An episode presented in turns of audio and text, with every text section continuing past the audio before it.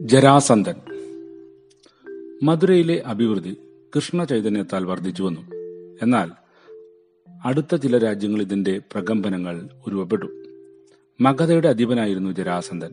പേരും ആളും അത്ഭുതം കൗതുകം എന്നിവ ഉൾക്കൊണ്ടു. ഗർഗമുനി മക്കളില്ലാതെ വലഞ്ഞു.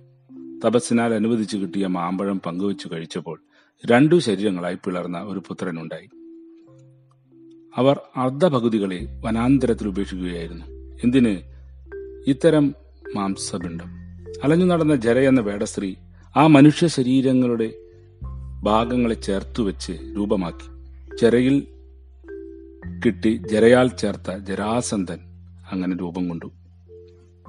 അസാധാരണ ശരീരബലമുള്ള കരുത്തനായി മാറി. അവന്റെ ഭരണത്തിൽ മഗധ ശക്തിമത്തായി മഗധാധിപൻ ജരാസന്ധൻ.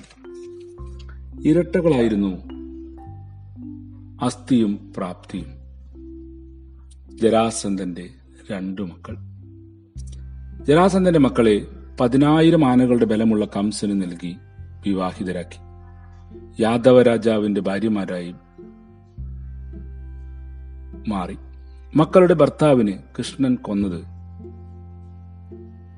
മാധുരനെങ്കിലും തിന്മ തീർക്കാൻ നശിപ്പിച്ചതിൽ ജരാസന്ധൻ കുപിതനായി. എങ്കിൽ മധുര ആക്രമിക്കപ്പെടുക തന്നെ വേണം. പതിനൊന്ന് അക്ഷൗഹിണി പടയോടെ കൃഷ്ണന്റെ നാടിനെ വിറപ്പിക്കാൻ പുറപ്പെട്ടു. കൃഷ്ണനും രാമനും അക്രൂരനും പ്രസേനനും ഉദ്ധവരും ചേർന്ന് അതിനെ തടയിടാൻ ശ്രമിച്ചു. ബലരാമൻ കൃഷ്ണൻ ആയുധങ്ങളാൽ ജരാസന്ധനെ എതിർത്തു. ജരാസന്ധൻ തോൽപ്പിക്കപ്പെട്ടു പല തവണ. പിന്നെയും പിന്നെയും പതിനേഴ് തവണയും പരാജയമറിഞ്ഞു. എങ്കിലും കോപം തീർന്നില്ല. ഒരു നാൾ വന്നെത്തും. അന്ന് മധുരയെ മഗധ മറികടക്കും. കംസൻ എന്ന മരുമകനെ വധിച്ച കൃഷ്ണൻ എന്ന ഗോപാലന് ചെറിയ യോദ്ധാവിനെ തോൽപ്പിക്കാതെ ഈ ജരാസന്ധന് വിശ്രമമില്ല. തപോബലം തന്നെയുണ്ട്. തന്നെ തോൽപ്പിക്കാൻ കൃഷ്ണന് സാധിക്കുകയുമില്ല. കൃഷ്ണന്റെ പക്കലുള്ള കൗമോദകി ഗതയും നാന്തകം എന്ന വാളും ശാർഗമെന്ന വില്ലും ഒന്നും ഈ ജരാസന്ധന് കീഴ്പ്പെടുത്താൻ അക്കില്ല.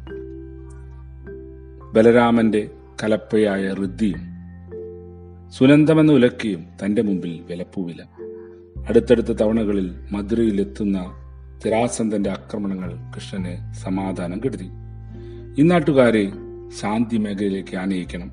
അതിനുള്ള തന്ത്രങ്ങൾ മെനയുകയായിരുന്നു.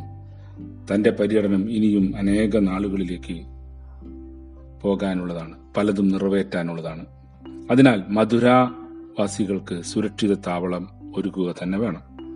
കൃഷ്ണൻ അറിയാത്ത പദ്ധതിയുണ്ടോ? കൃഷ്ണൻ അറിയാത്ത നയതന്ത്രമുണ്ടോ? ഉണ്ടോ?